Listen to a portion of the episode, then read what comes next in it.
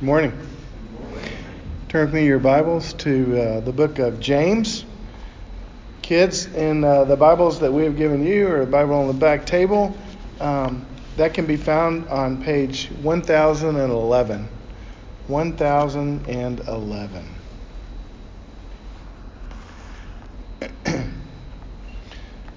Last week, James told us to consider it joy when we face trials of many kinds.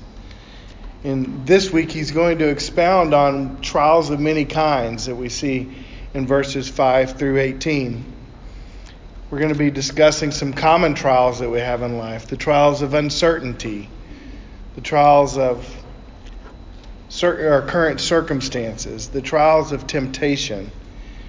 And he's also going to show us how we can hope, um, uh, how we can hope to be steadfast while experiencing these trials. So let's begin reading in James chapter 1, verse 5. We'll be in there through uh, verse 18. This is God's word.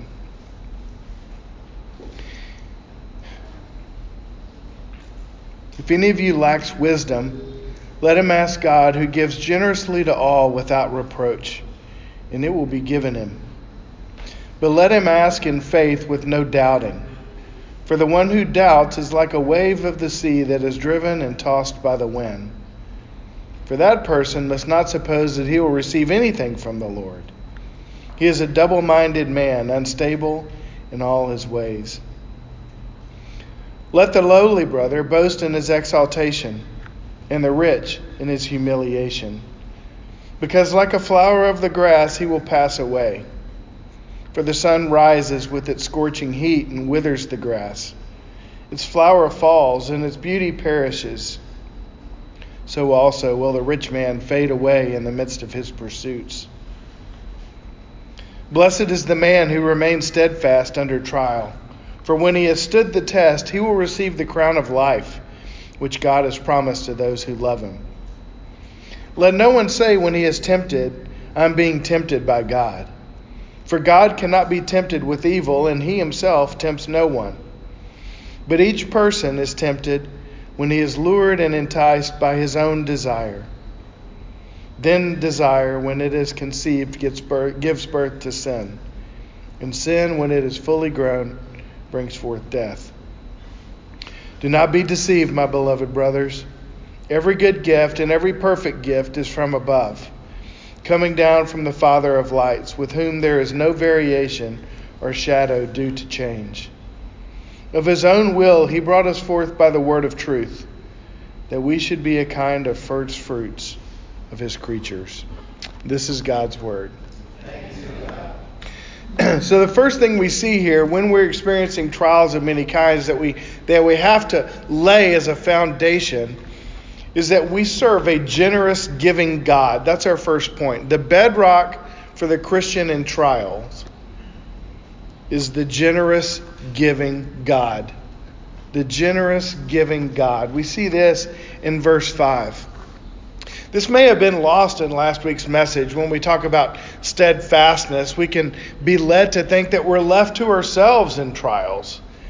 Go off and do your best. And if you're able to stand firm, then look at what will accrue to you. Look at how you'll be changed if you're able to, to uh, um, uh, weather the storm.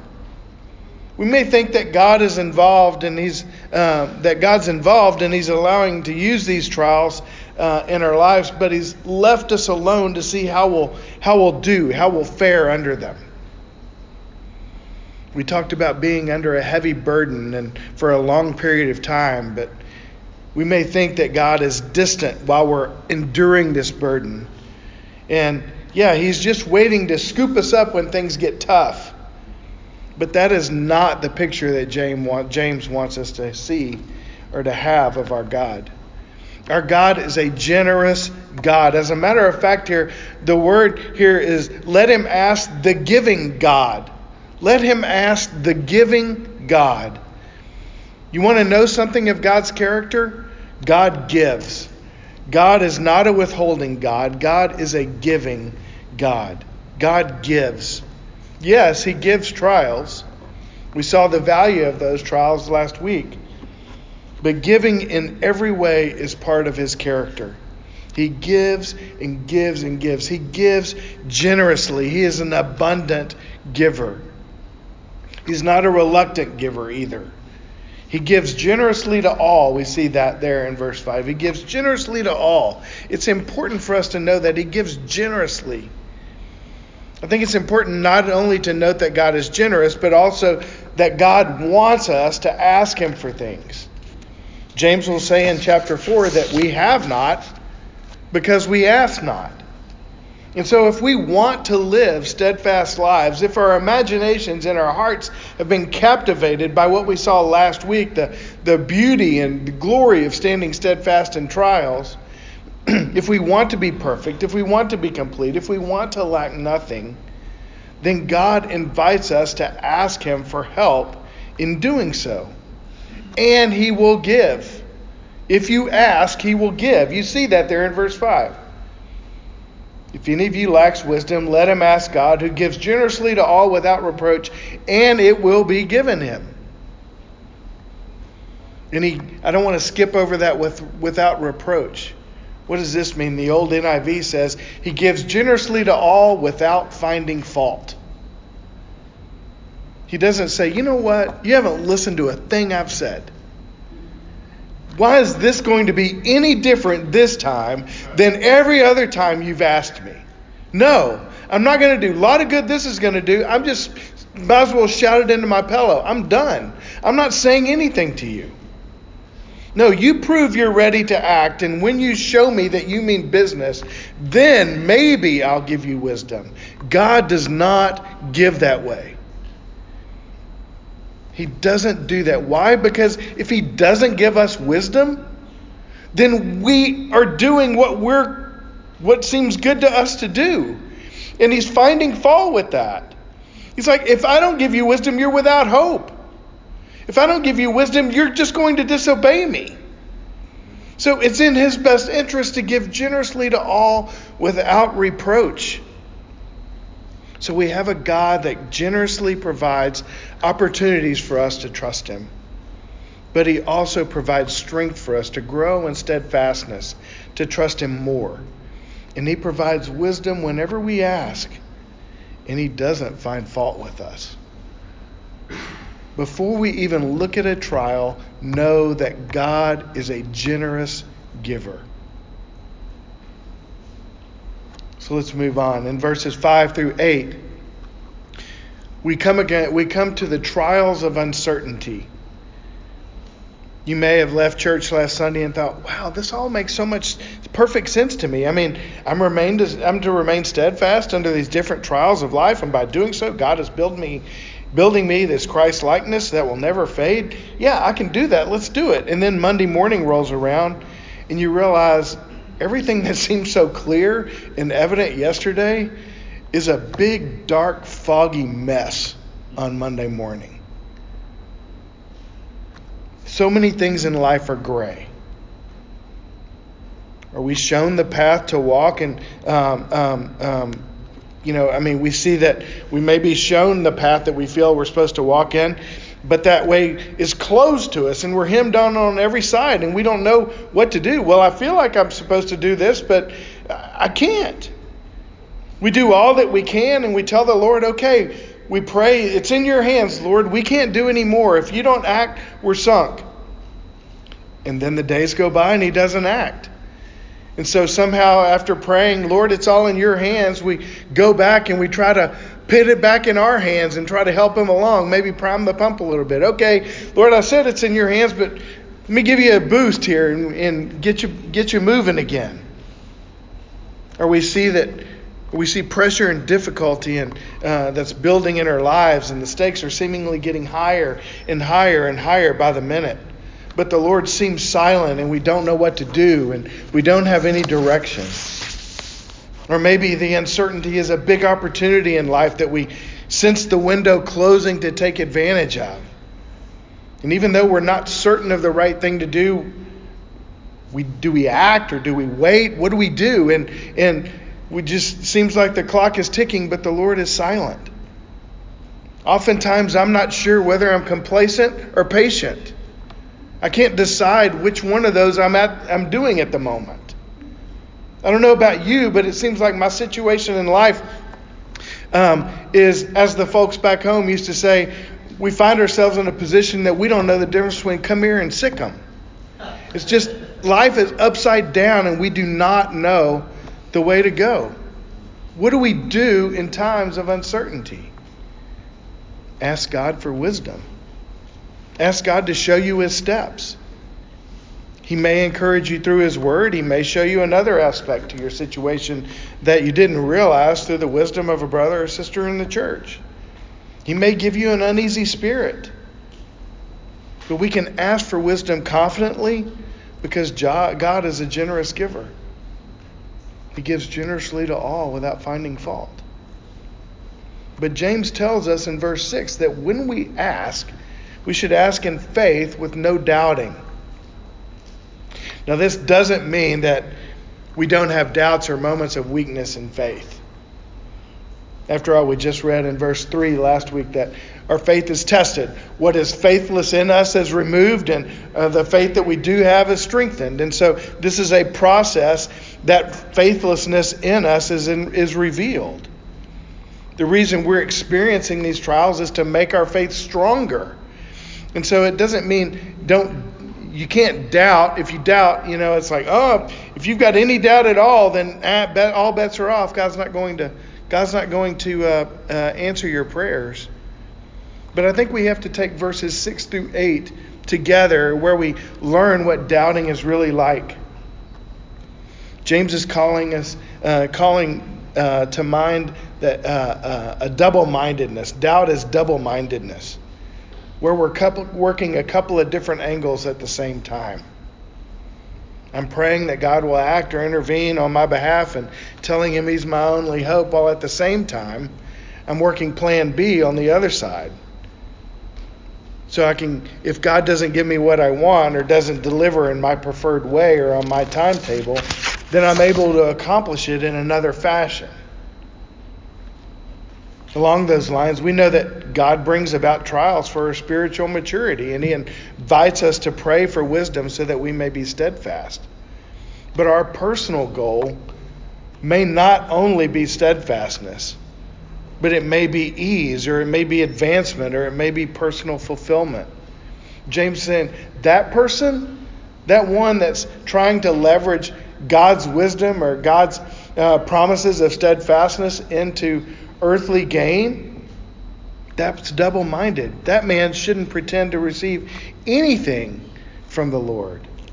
You can't pretend to be living for steadfastness while at the same time seeking to feather your own nest in this life and presume to receive anything from God. So, how can we explain the thousands of times in life that we ask for things and no answers come or no way clears? I don't know about you, but that is a large portion of life, right? Very seldom do I ask, Lord, please give me wisdom, and then, like in in your quiet time 15 minutes later you know you hear the angels in heaven singing and and all of a sudden ah i know which way to walk. That doesn't happen. God doesn't give us wisdom to know the hidden secrets of god or the secrets to uh, unlock life success Instead, he gives us a wisdom to remain steadfast. He builds in us patience. As the hymn says, he gives us strength for today and bright hope for tomorrow. In wisdom, we learn that my ways aren't God's ways, and my timetable is not God's timetable. What appears to me to be a crisis in the moment may not be a crisis to God. That what appears to be an opportunity of a lifetime may be an opportunity to trust in God's ways over my own. What I view as a humiliating episode, the Lord may see as an opportunity for deep repentance. I learn that while the answer may be yes, or ultimately yes, it may not be right now. James shows us, and in verses 6 through 8 that the one who takes on a two front approach doesn't succeed in any of them. While we should seek perfection and completeness, instead we're bobbing up and down on this on this sea and tossed to and fro by the waves. We're inconsistent, we're unsteady, we're blown here and there, unstable in all our ways. When a man is driven by his own desires or purposes in the moments of confusion, he lacks consistency, he lacks certitude, and he does not emulate the character of God that God is calling this trial to, to create in us. But not the believer, not the one who is captivated for the promises of steadfastness. In the times of uncertainty, in the times of waiting, in the times that we don't know what's best for us, we want to remain steadfast in those times. It's exactly in those times where you don't get the answer or when things don't seem to be moving that the Lord is building his completeness and his perfection and is filling up what is lacking in you. In verses 9 through 11, we see a new trial the trial of current circumstances. Obviously, this represents, we see the lowly brother boast in his exaltation, and the rich one in his humiliation. and so we see this spectrum of life, of all circumstances. Both poverty and prosperity can represent significant trials for the believer. And you may be sitting there thinking, okay, well, if poverty is a trial and, and prosperity is a trial, Lord, please give me the, the, the trial of prosperity. That's what I want. But both of these trials have a tendency to divert our thoughts and hopes from the present circumstances and, and, and take our eyes off the true realities that await us or the true realities that we have. This life is fleeting and passing away. And so what we experience here is not certain to carry on. As the commercials say, past results are not indicative of, of future performance. Poverty can discourage the, just to the point to thinking that God is always a God that holds out on his people. Prosperity can discourage us from um, looking to the hope of eternal life or cause us to assume that the success that we're experiencing here will carry on into eternity. James could have gone in a bunch of different directions here other than rich or poor. He could have said health or sickness. He could have said loneliness and companionship. He could have said unemployment and fulfilling work. But every one of those scenarios represent different challenges for us. But they all share the same basic trial. We are prone to think that our current circumstances are set in concrete for eternity. But James here encourages us to boast in, to boast in, to relish in those things, those circumstances of life that remind us of our actual standing before the Lord, in our in our true position before the Lord. James is saying, draw near to those things in life that remind you of your true position in the fleeting nature of your current circumstances. For the low or poor brother or sister. Jesus, I mean, Jesus did this all the time. For the lowly, Jesus said, gave the Beatitudes. Blessed are the poor in spirit. Why? For theirs is the kingdom of heaven. Blessed are you here who are lowly, who are poor. And then he says, but think heavenward, think where you are going to be. Blessed are those who mourn, for they shall be comforted. Blessed are the meek, for they shall inherit the earth. Blessed are those who are persecuted for righteousness' sake, for theirs is the kingdom of heaven. Blessed are you when others revile you or persecute you, and utter all kinds of evil and uh, against you and uh, falsely on my account. Rejoice and be glad. Rejoice in those things. Why? Because there is a true reality that awaits you. Your reward is great in heaven. So they persecuted the prophets who are before you. So we see it right there. Rejoice and be glad here because there you will experience great reward, not here, but in heaven. This is what makes the prosperity gospel so wicked. it takes these promises that are meant to encourage brothers and sisters who are in poverty, and it doesn't set their hopes there, it sets their hopes here. It's, it, it, it, it says, take your true, it says, don't worry about your true position before the Lord. Let me say, let me tell you that though you're poor right now, if you, if you pray this way, God's going to make you rich. And he's going to turn them into that rich man who will fade in his pursuits that James warns about. He's like, if you play your cards right and if you pray, God is a faithful God, and he'll give you everything you want here. Everything you want here that is passing away, like the flower of the grass of the field. For the sun rises with its scorching heat and withers the grass. Its flower falls, and its beauty perishes. So also will the rich man fade away in the midst of his pursuits. The prosperity gospel says, don't be discouraged any longer. He'll give you everything you want that's going to fade away in its pursuits. It's wicked. It's wicked. But James is telling us no, be encouraged here with your true position, your true position in heaven. That's why we read uh, Colossians 3. Set your mind on heavenly things. Set your mind there where Christ is, seated in the heavenly realms. There's where your life is. And when Christ appears, Christ, who is your life, when he appears, you will also see, be seated with him in glory. So, how does the believer remain steadfast in their current circumstances of life? By seeking wisdom from above to remind them of their true position before the Lord. Jesus did this all the time, even for the rich. You know, he did it. He did it for the poor as well. You know, if you've got a banquet, don't invite people who can repay you. Don't invite your brother or the rich people who can repay you. Invite the poor people who can't repay you.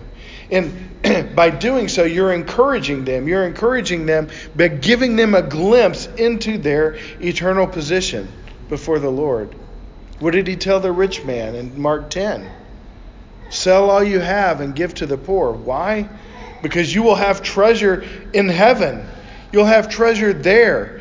Be poor here. Get uh, don't place your hope here. Place it there loosen loose your uh, yourself or your idea of your idea of blessedness and sufficiency here so that you may have true treasure there what did he tell the pharisees those who are healthy have no need of a physician rich people presume they don't need anything from anyone they're independent. I can take care of myself. I don't need god.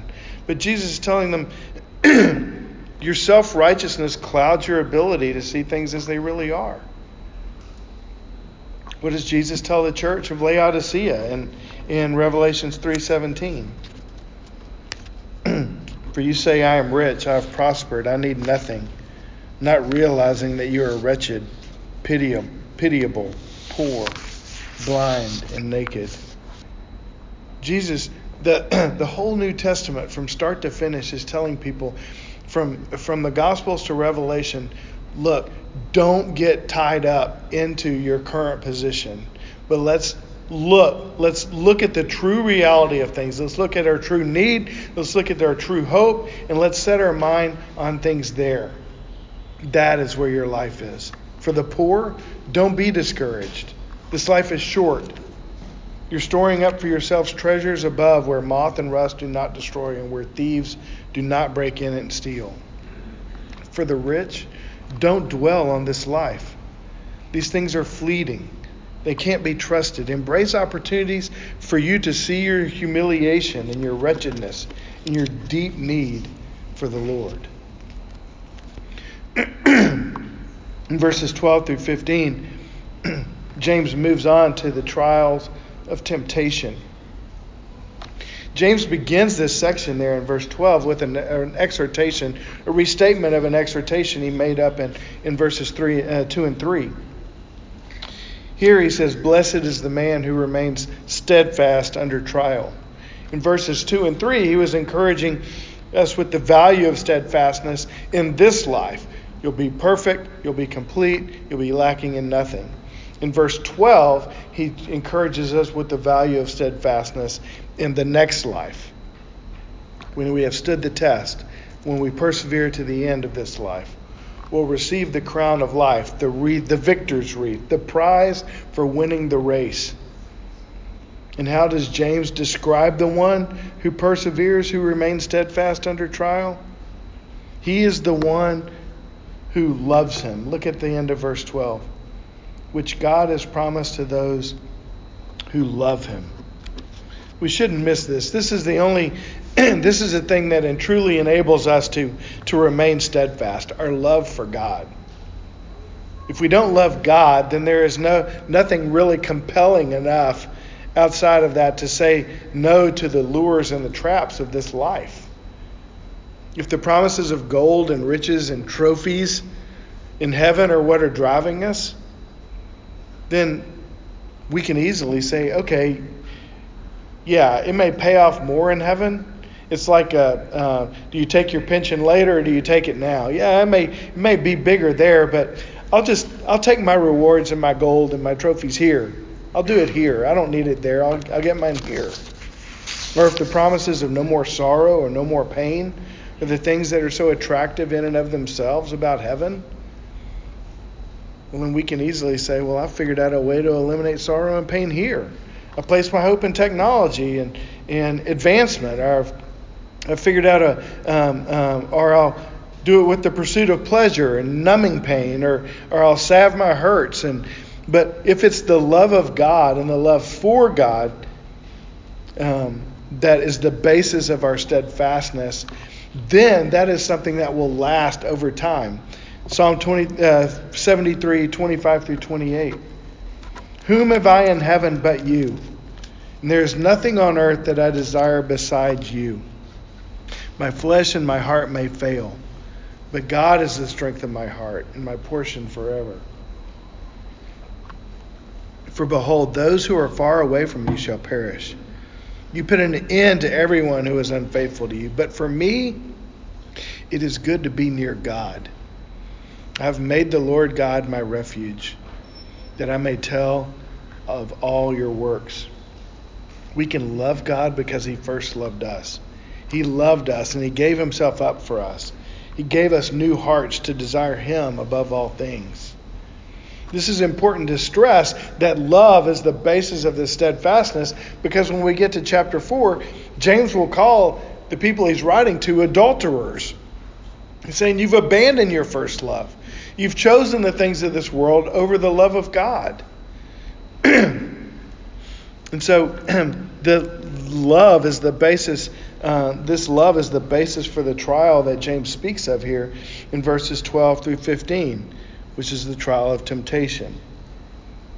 James helps the Christian remain steadfast by taking the mask off of temptation. He shows us how temptation works in verses 12 through 15. For one, um, he shows us temptation's game plan that it springs upon us. It, it's not we're not expecting it. When you read this section, it's very choppy. We move from one thing to the next very quickly, and temptation is kind of hidden there in 12 through 15. You know, you start with blessed is the man who remains steadfast under trial. For when he has stood the test, he will receive the crown of life which God has promised to those who love him. Okay, I think I know where you're going. Verse 13. Let no one say when he is tempted, all of a sudden temptation springs upon you right away. It just comes with no warning. the wisdom, um, um, um, the, um, lost my place. This is the, uh, we're not expecting temptation when it, when it comes. But James is quick to point out that yes, God allows these trials to be sprung upon us when we're not expecting it. We can say that God even ordains them. Yes, God does allow these temptations to come. Yes, He allows us to struggle with them. But we cannot say that God is the one tempting us. He says there in verse 13, Let no one say when he is tempted, I am being tempted by God. For God cannot be tempted with evil, and He Himself tempts no one. Temptation is an impulse to sin. God doesn't have that desire for evil. And so, therefore, he cannot desire that impulse for us. He can't desire that impulse to be brought about in man, his image bearers. And so, God tempts no one. God allows trials to come so that we may learn steadfastness. So when we're tempted, who's doing the tempting? James clearly says in verse 13 that it's not God the one that is doing the tempting. So who's doing it? Is it the devil? the answer is surprising in verse 14. You are. You're the one doing the tempting. The tempting voice we hear is that of our own sinful nature inside of us. We always have that struggle going on in our heads. Will we follow God's ways, which may mean short term pain or perceived setback, or will we follow God's ways? Um, I mean, or will we follow our ways, which, no surprise, match up very well with what we want to do? And so we're always prone to try to bargain with God. We're always prone to honor Him with our lips, but somehow manipulate things so that we may get what we want. We also uh, do what we want to do. And it's at this junction of steadfastness and temptation that um, um, that we see the struggle really come about. Here, um, I'm being tempted, um, uh, but each person is tempted when he is lured and enticed by his own desire. Then desire, when it is conceived, gives birth to sin. And sin, when it is fully grown, brings forth death. It all happens very quickly, and steadfastness in the moment is hard to identify. I was looking for a definition of temptation this week, and surprisingly, I found the best definition for temptation in Wikipedia. Listen to this. Temptation is a desire to engage in short term urges for enjoyment that threatens long term goals. Temptation is a desire to engage in short term urges for enjoyment that threatens long term goals. This is the moment. This is the moment we're in right here. Will we remain steadfast with the short term urge for enjoyment when the short term urge for enjoyment comes? Or will we encourage ourselves in the moment with the long term goals of verses 3 and 4 and in verse 12? Will we, will we hold out for the long term goals both in this life and in the life to come. James paints a very vivid picture here in verses 14 and 15 um, of how sin comes about. We're enticed by our own desires. Desires don't come from outside, desires come from within. They're always going to be there all those desires that we have, we may be discouraged to hear this, but those desires that we have don't go away. I remember C.S. Lewis one time said, "It's better, um, um, it's good to have an itch and not scratch it, but it's better to not have the itch at all." And so, unfortunately, here in this life, we're going to be dealing with itches for all of life. And so, what do we do when that itch comes about? They're always going to be there. We may be new creatures, but the old self still exists. We're often discouraged and surprised by how active and vocal the old self is still inside of us. But this isn't sin. That urge isn't sin. It's the struggle of life.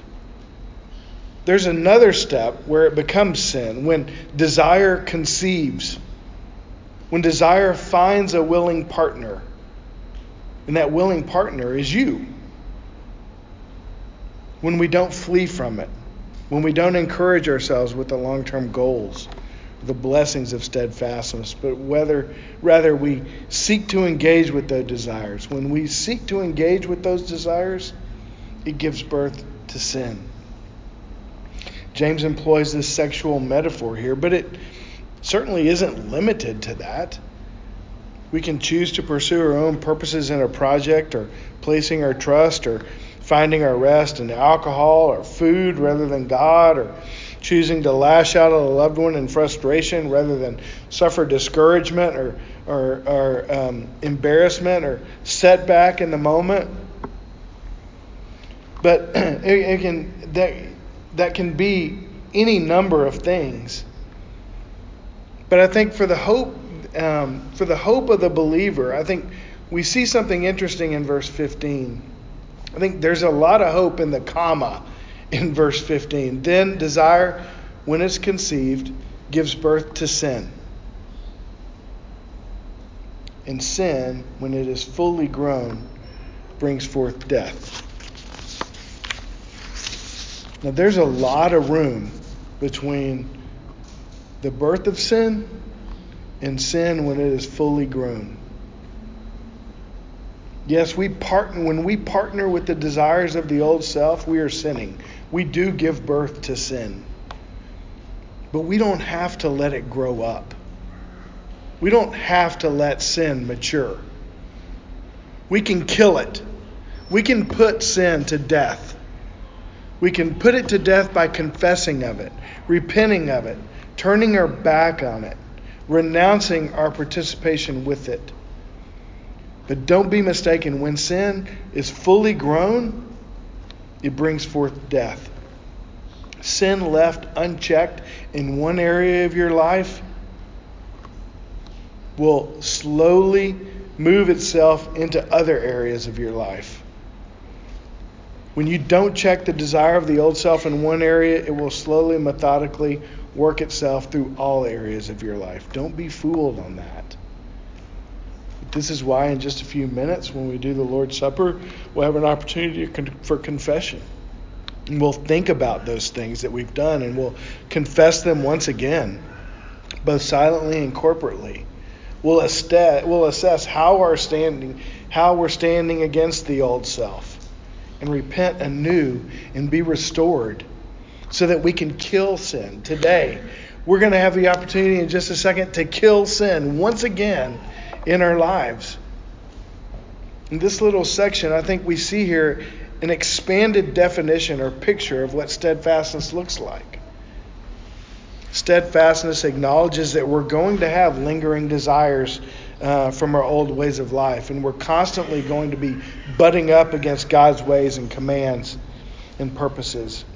And we have choices to make every step of the way, every moment of every day. And there are going to be times when desires are given privilege in our minds and we're going to fall prey to sin. Does that mean we're not steadfast? No, steadfastness is acknowledging the harmful effects of that in the moment, the disastrous effects long term left unchecked. And so steadfastness is also quickly turning from sin and killing it so that it may have a place no longer in our lives. Steadfastness is fighting for faith. It's refraining from sin, but it's also quickly repenting from the sin that we do commit, confident that ultimately sin leads to death. We're not called to white knuckle steadfastness in this life, but we're invited to rest on God and His ways. James calls us back to remember where we began in verses 16 through 18. This is our last point. Remember God's ungenerous, unchanging grace. Remember God's generous, unchanging grace. Don't be deceived. Don't be deceived, my beloved brothers and sisters. Don't think that God has set up this gauntlet of trials for you in life that you have to, to navigate your way through and prove your worth to God. No, every one of these trials is God's good and perfect gift to you that God gives us to make him make us more like him. Remember who you're dealing with here the Father of lights, your Father, who's also the Creator. He created light. He created all of it. And what did he say when he created it? It is good. And what did he say when he created man in his own image? It is very good. This is a good thing that God did. And that has not changed. It is a good thing that God did. God made us his image bearers on this earth. Have things gone wrong? on earth when sin entered the world? Absolutely. But God hasn't changed. God's plans are perfect. No, before the foundation of the world, the Father, the Son, and the Holy Spirit in the heavenly realms ordained that Jesus would leave heaven, enter into this sinful world, and live perfectly like no one ever has and no one ever would. And he died the death that we deserve from our unchecked sin. And Jesus was raised from the dead as proof that that penalty for sin had been paid. And those who give evidence of the new of the grace God has shown them by believing on him would be given new life, a new disposition to desire good things and to choose God's ways over their own, to remain steadfast against this wicked world. This is God's purpose in you to make you a trophy of His grace. Of His own will, He brought you forth. He brought you forth by the word of truth that you hear here today. He gave you ears to hear and eyes to see so that you may bring Him glory. He's not setting you up, He's building you up through these trials so that you may be steadfast. Why would he ever set up a world to tear you down? You're the first fruits of his glory. Don't be deceived. The trials of this life are hard, they're real, but they're meant for our good. When we remain steadfast in them, by standing against our old desires and repenting when we don't, we are being made perfect and complete and lacking in nothing. Blessed is the one who remains steadfast under these trials of many kinds. For when they have stood the test, they will receive the crown of life, which God has promised to those who love him. Let's pray.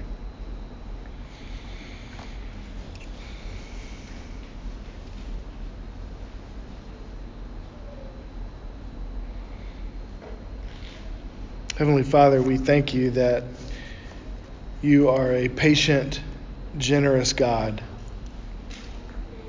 We thank you that you give generously to all without finding fault. There's plenty of fault to be found. But Lord, thank you that you are so generous with us. Lord God, we pray that you would encourage us with these words that we read today. We pray that you would help us to stand steadfast and patient in trials when the circumstances of life seem like we are waiting or we don't know what to do. But Lord, we pray that we would look to you, the author and perfecter of our faith, and that you would lead us not to a desired outcome, but that you would create in us, Lord, what you desire for us, and that you would make us look like you. We long to see you face to face. So come quickly, Lord. In Jesus' name we pray. Amen.